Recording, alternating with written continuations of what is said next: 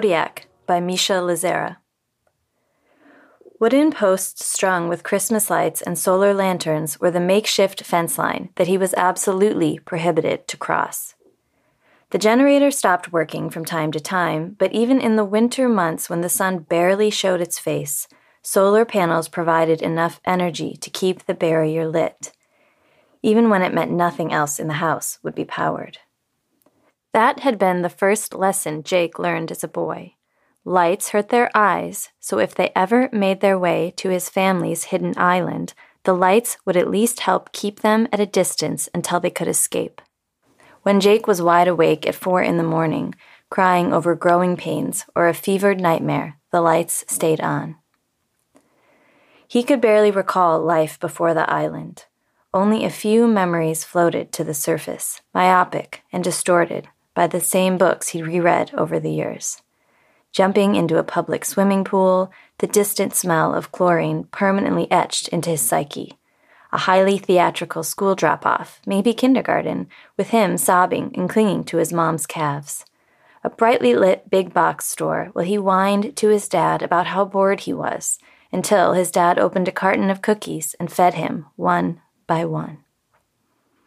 He remembered that day because it was when a singular headline flooded every screen in the world. What everyone had tried to deny was happening could no longer be ignored. His dad had fished with some buddies up on Kodiak a few times before the sickness came. A luxury cabin on a small, nearly deserted island far west in the chain. A way stop for big game hunters and fishermen who had the cash to travel that far north. After things got bad, but before they became apocalyptic, Jake's mom and dad packed up and made it there just days before planes stopped flying. His parents' phones had service for a while, so they witnessed just how bad it got before their hotspots stopped working and the internet went down for good. His first vivid memory at the cabin was a single, uneventful night. He was 12 years old then. The game in his mind was adventurous, and he ran from post to post, making loud mouth noises, whooshes and shoos. The set of strung Christmas lights that hung in front of him blinked out, only temporarily. But when he turned back toward the house, his parents were both watching, faces pressed against the glass, panicked. Nothing ever came of it. It wasn't until later that he considered how they had both frozen, a paralyzed duo, instead of running out to meet him. They had never so much as spotted a single threat on the island, except for a few rigid nights when the power flickered out and they had to huddle together under blankets near the fire, wood getting lower and lower, his parents plotting the next firewood run, and the best ways to survive out there when even the ocean froze around them and fish couldn't be caught. But they made do. Two potatoes planted with sprouts turned into dozens cut deep into the black soil. His mother had a green thumb, and his father could catch anything with lungs or gills. They survived. That was his childhood, tucked away on the island for ten years. As he got older, Jake came to wonder what life would be like when he was a man out there all alone, stuck with only a few shelves of well worn paperbacks to keep him company for the rest of his natural life. He would reread Cujo for the fifth time, then the eleventh, then Patriot Games for the ninth, then 15th. Then the second book in the Clive Cussler wartime epic for the 12th, never knowing exactly what had transpired in the first. During his teen years, his parents fretted about the lack of appropriate literature for a young man, but he found the books interesting enough. Still, they took great care in explaining how the world was filled with literature even more complicated and breathtaking than the Pelican Brief, Jake's favorite.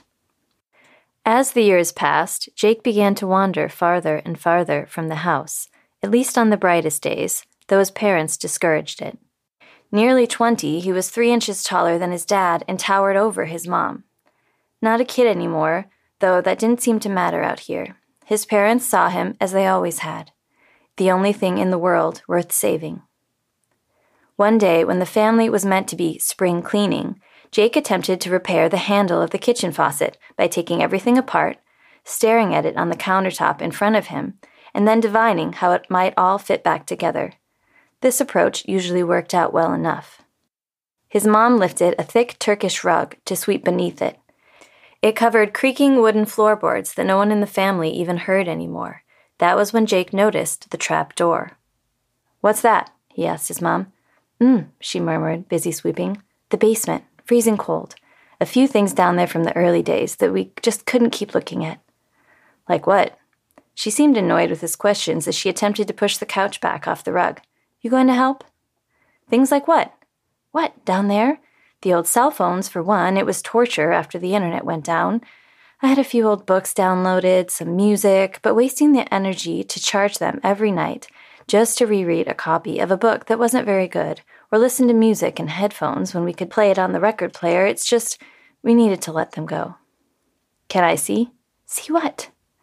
I don't even remember what phones look like. I just want to see them. It's, she faltered, it's not healthy. Every day for years, I hoped for a signal, some sign. Jake shrugged. I just want to see them. Maybe I can use the parts. No, you just want to play Candy Crush. You might not remember how addicted you were, but I do. Jake didn't remember. He tried to recall the name of the game or what it looked like on a screen, but couldn't. It was like that whole period of his life belonged to someone else, like it never had actually been his life at all. Fine, his mom relented. The Chargers are down there too, but I doubt they'll take a charge after all these years. But hey, if they do, you might enjoy those steamy romance novels on my phone. Mom, he used the word as its own censure. He knew his parents worried about that sort of thing. They had each other, and he had no one but them. Jake had worried about it every night for years on end, but refused to commiserate with his parents on the topic. The more adult books on the shelves had worked as a temporary band aid. When he was 12, they had offered enough to satiate a burgeoning curiosity, but by 16 or so, they'd mutated from nourishment to mild torment. He lifted the small metal handle and yanked up the cellar door. The basement smelled good, like the first cold day after a long, bright summer. It wasn't much, just a small room lined with a couple wooden shelves for storage. It was too dark to see anything. He felt along the walls until he heard his mom above him. Here you go. She tossed him down a flashlight, which was barely bright enough to make a halo. He had to remember to set it outside to charge. He heard his mom's footsteps creak above him, and then the sound of his dad's voice, more urgent than Jake was comfortable with.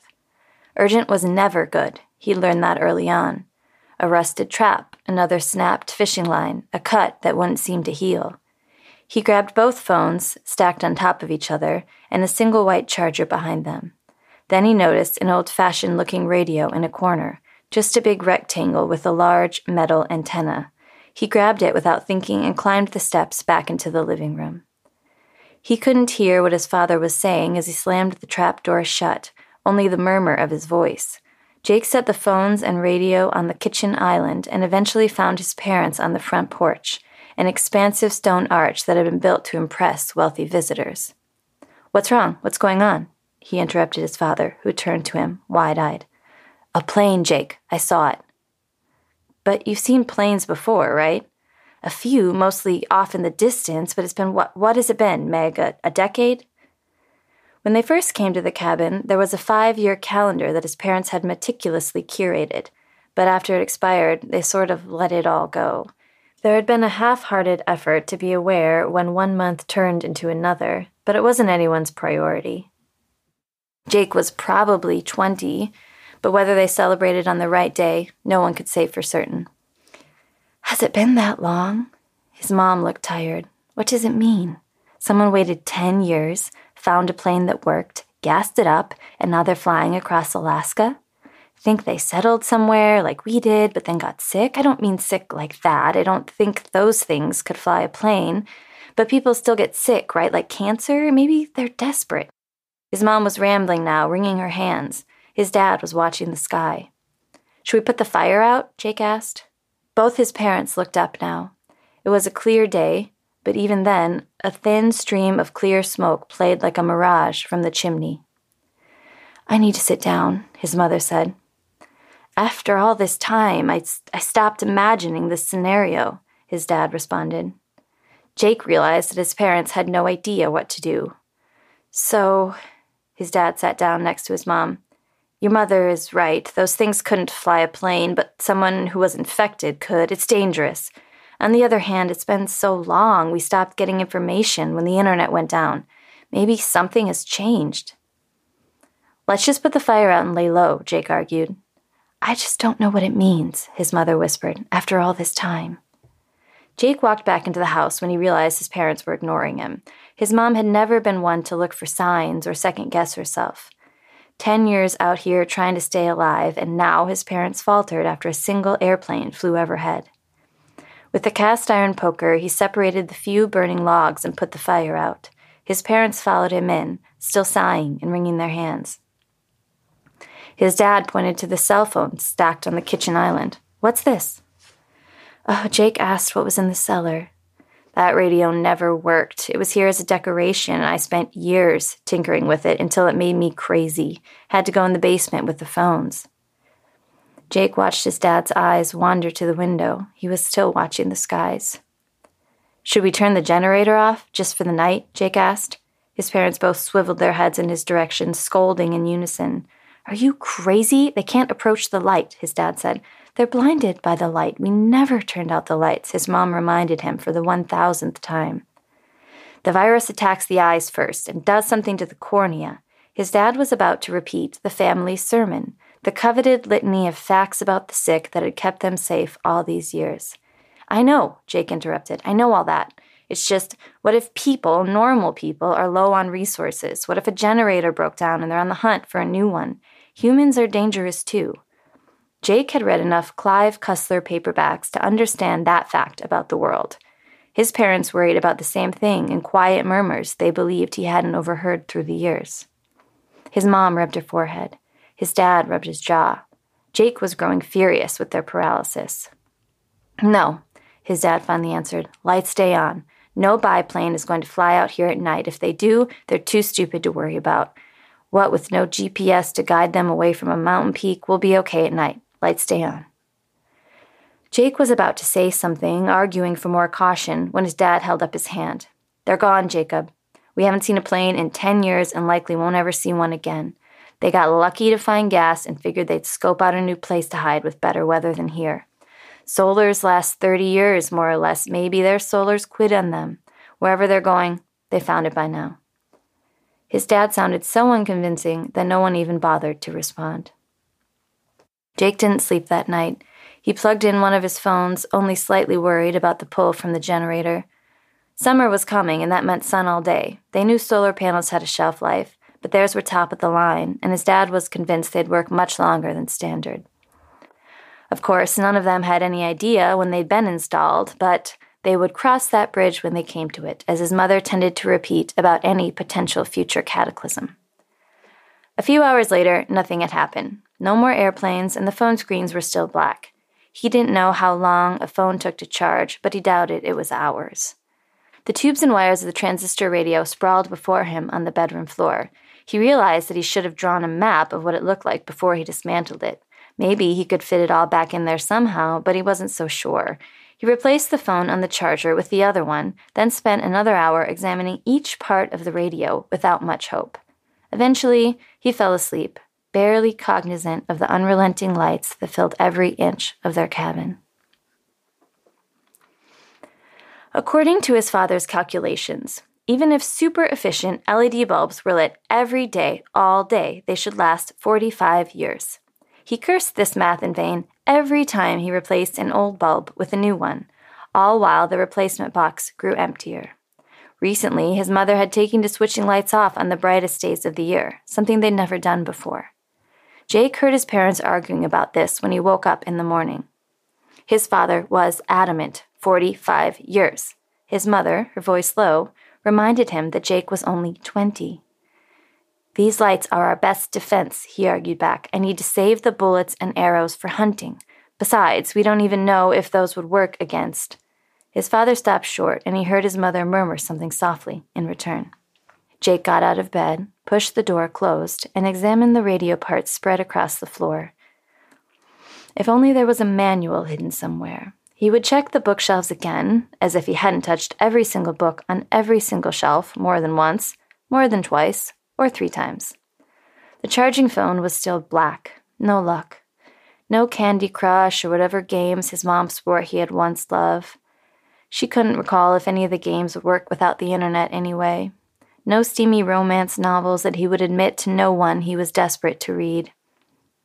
Jake scanned the downstairs bookshelves but found nothing.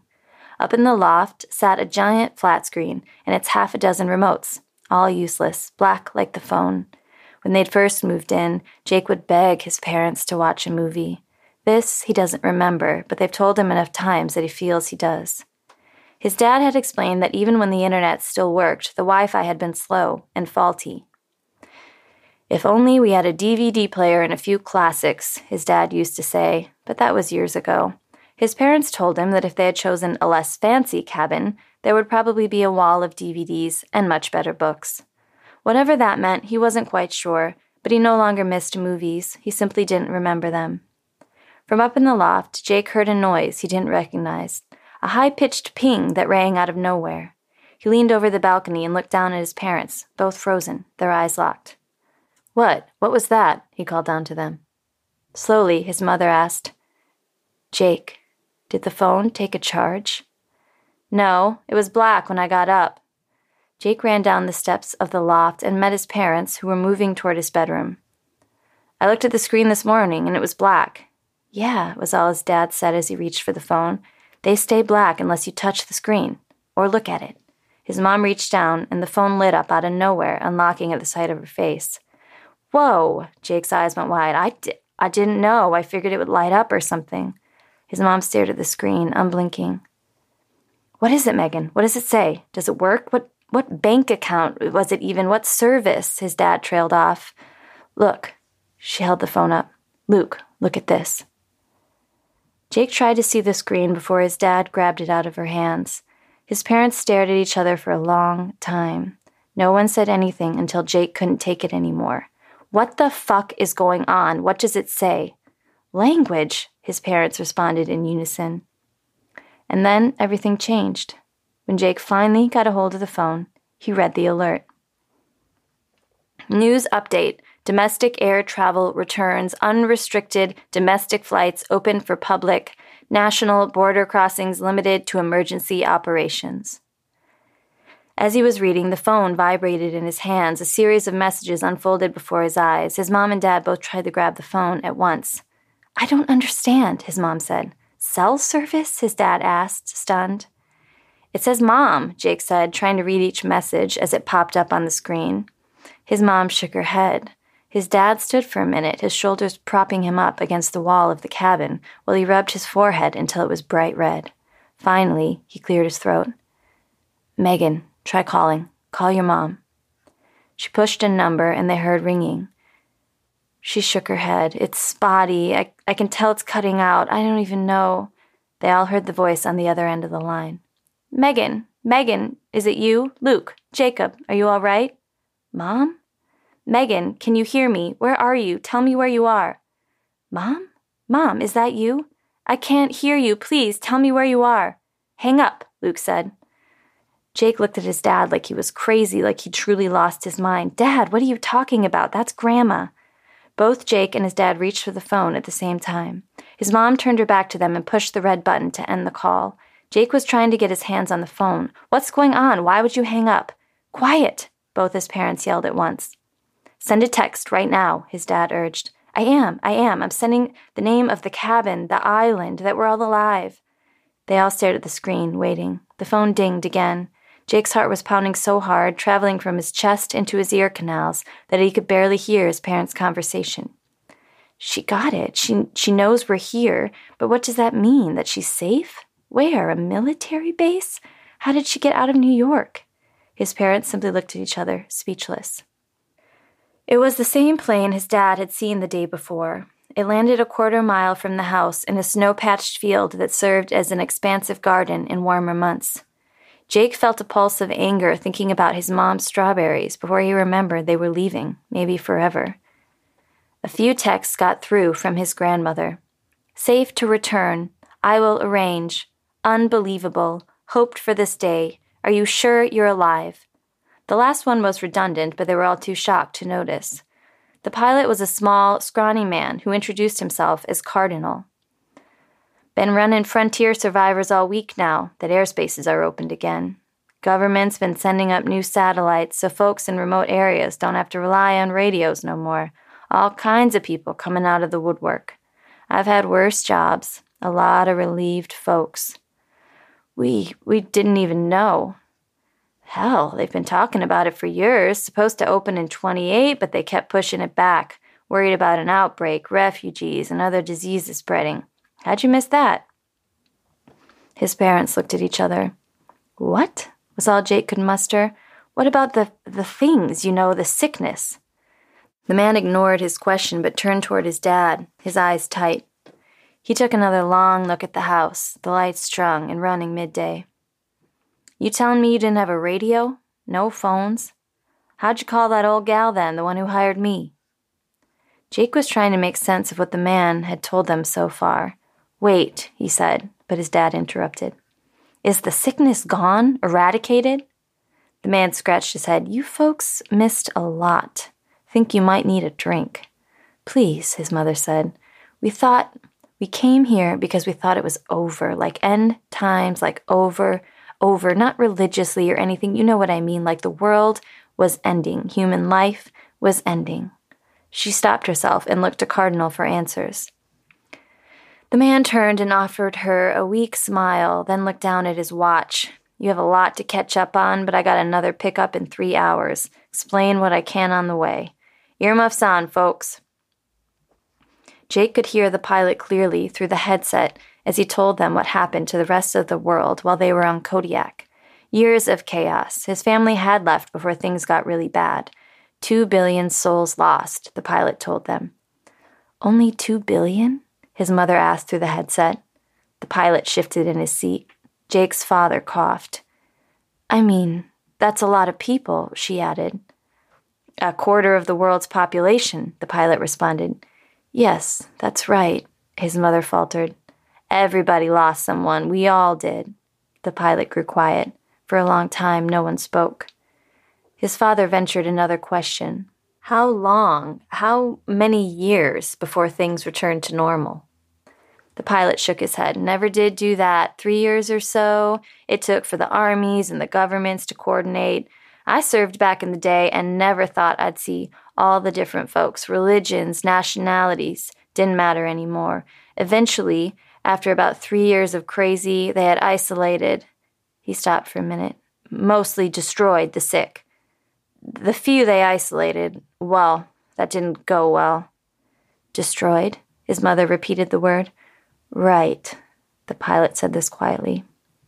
There wasn't much choice in the matter. Protesters argued for a cure to reverse it. Other protesters protested those protesters, arguing the sick needed to be destroyed. When you say destroyed, his dad asked, I mean corralled and shot, is what I mean. No one spoke for several minutes. Right, Cardinal's voice cracked into the microphone. His voice in Jake's ear was too loud, too foreign a new voice after 10 years of nothing but his mom and dad's particular articulation was disorienting, like hearing a song you'd memorized sung in a language you'd never heard before. He removed the muffs, but the noise of the plane was so staggering that he immediately regretted it. Jake might have used his own palms to drown out all the noise, but his mom swatted his thigh, signaling him to put them back on. Cardinal was still talking when he did. That went on for another year or two, then, then sort of faded away. Scientists did make a vaccine, offered some immunity. At first, everyone was too afraid of the exposure, but eventually most people took it. What happened to all the sick, the dead? Well, we don't know. We don't ask.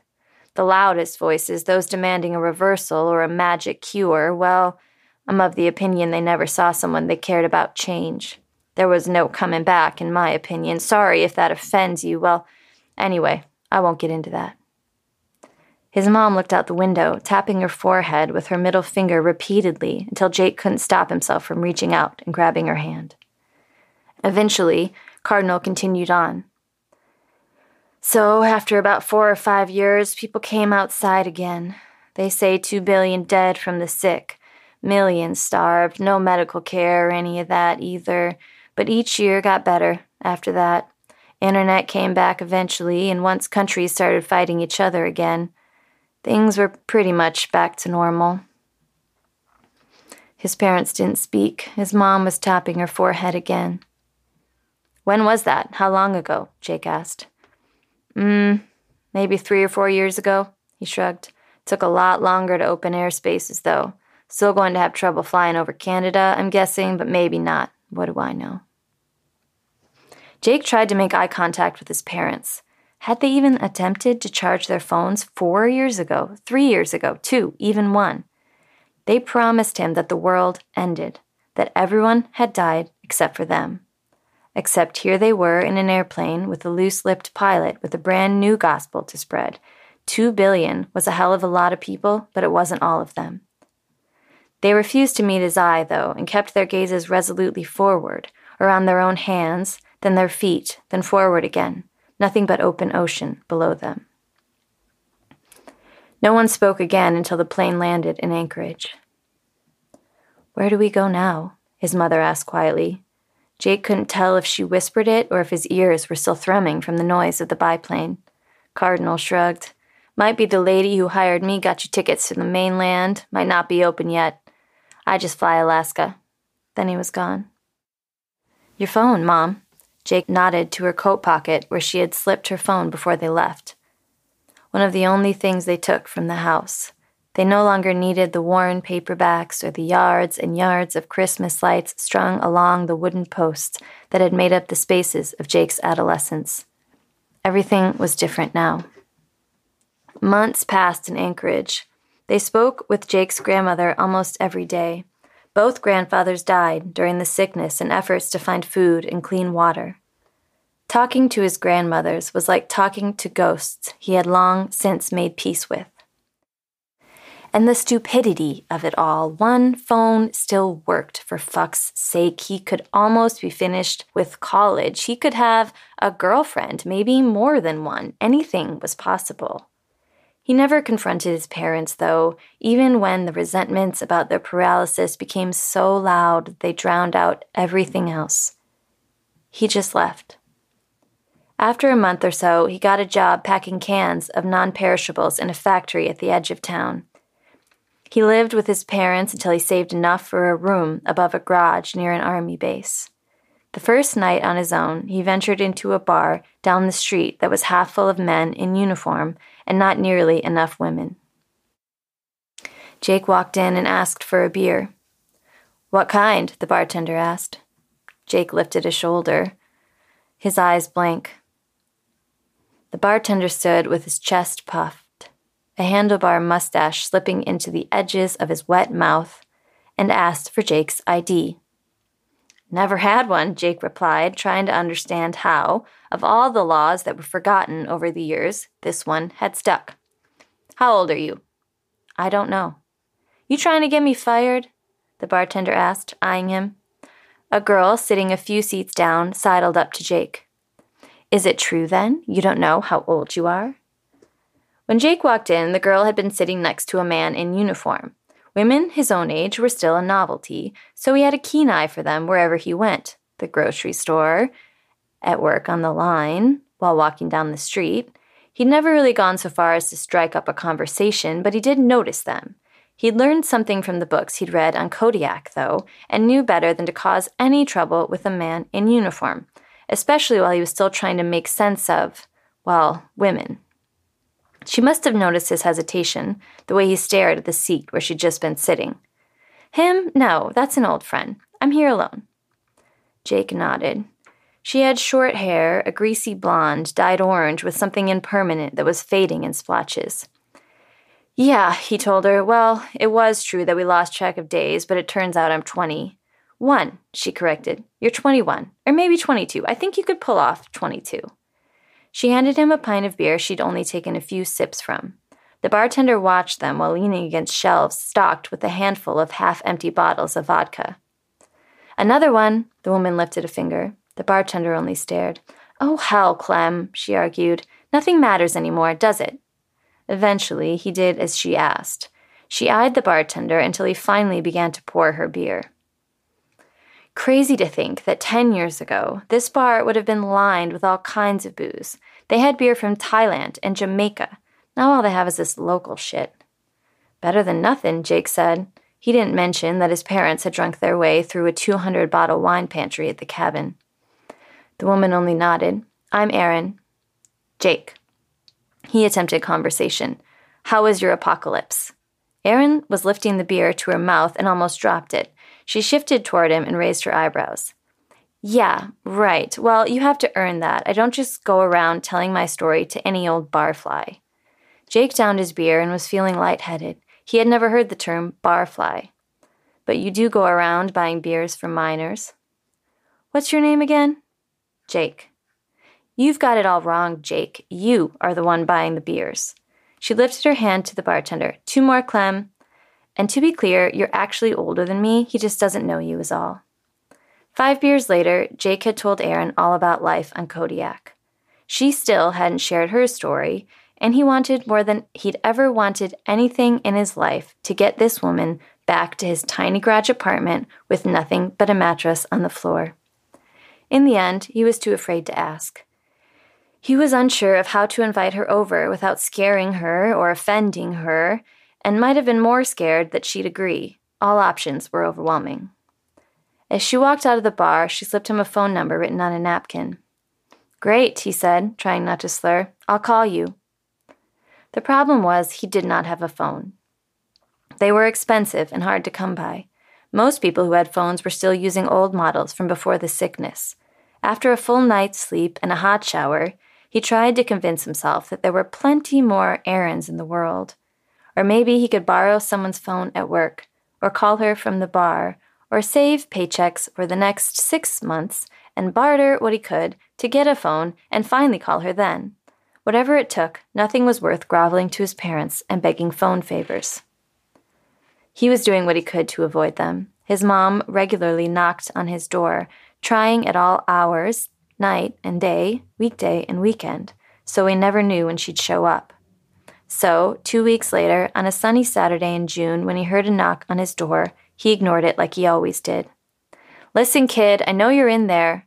Jake put his ear to the door. I can see the shadow of your feet right now. He pulled open the door and found Aaron holding a six pack of beer. There aren't that many garage apartments in this neighborhood. I've knocked three times, you know. That's pretty desperate of me. Last time I saw the landlord, he confirmed that Jake from Kodiak was hiding up here, Otherwise, I might have given up. You found me. Jake didn't know what to say, so he attempted a smile.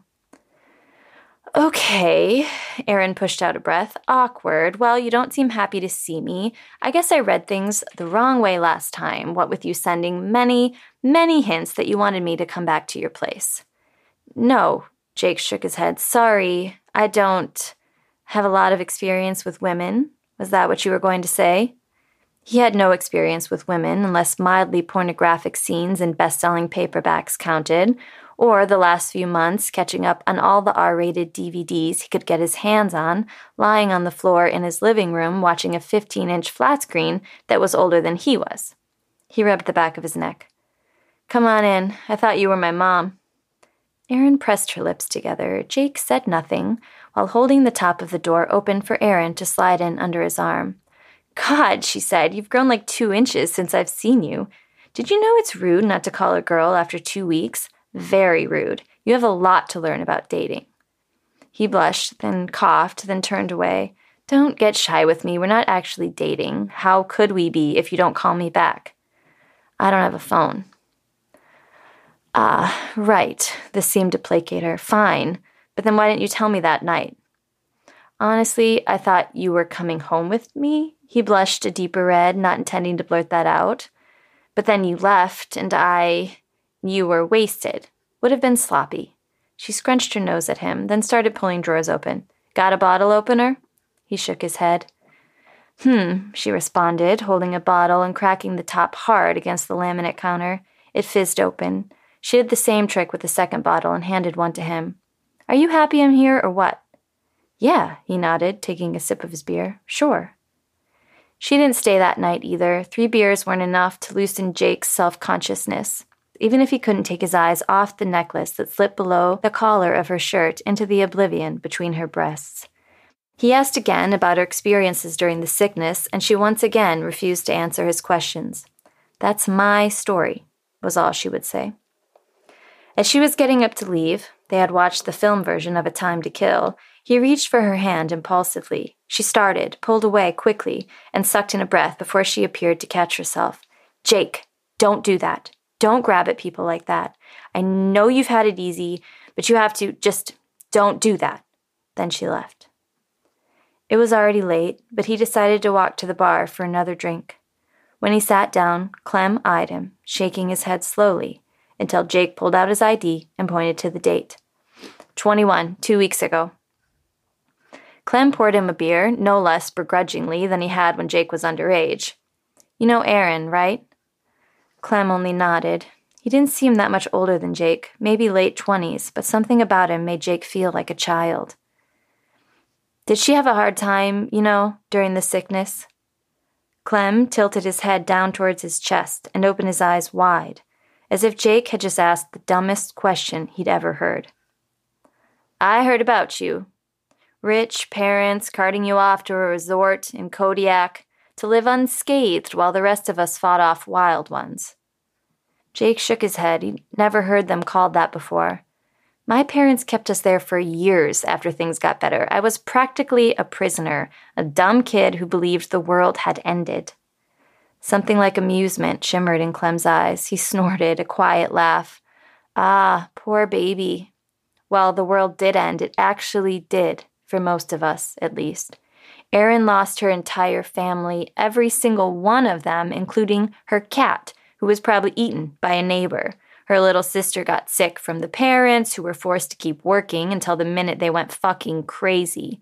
Erin noticed the signs had hidden some shed out in the woods. Wasn't old enough to know how to save her sister, even if she'd been able to get her out in time. Clem looked up and cleared his throat. Jake turned around and found Erin standing in the doorway of the bar, watching them. Not your story to tell, Clem. She glared at him, then at Jake, then left. As she walked past the bar's broad front windows, he watched her through the narrow slits of dusty blinds silhouetted by streetlights. When he lifted the beer to his mouth, Clem was staring. No, get on, get out, Clem said, too loud so that the few people left in the bar all stopped to look their way.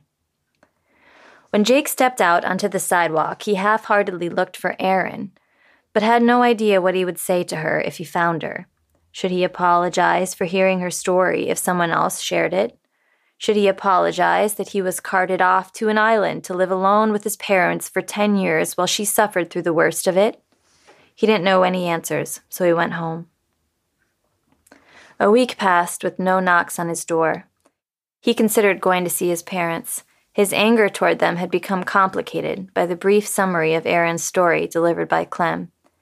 He'd heard horror stories from coworkers, from men huddled on street corners, from clerks and cashiers, and on the radio. Each one collected like a penny in a jar full of gathered coins. Each harrowing account and tragic tale he'd heard over the course of the last few months was beginning to weigh on him, forcing him to acknowledge subtleties that he would prefer to ignore. It was easier to be angry. Finally, late on a Saturday night, there was a pounding on his door. He swung it open, hoping to make things right with Aaron, when he found himself face to face with his father. Jacob, finally! Dad, was all he could say. Where have you been? Working. Mom and I have stopped by a dozen times more. You must work a lot. Jake lifted a shoulder. His dad moved past him into the apartment, Listen, bud, we got three tickets to San Francisco. It all finally went through. They say we can go home next month. I'm going to stay here, Jake said without thinking it through. What? His dad asked, distracted by nothing in particular, a stain on the wall or the smell of mildew. I'm not leaving. Of course you are. There's a life for us back in San Francisco. There's college, or I never graduated high school.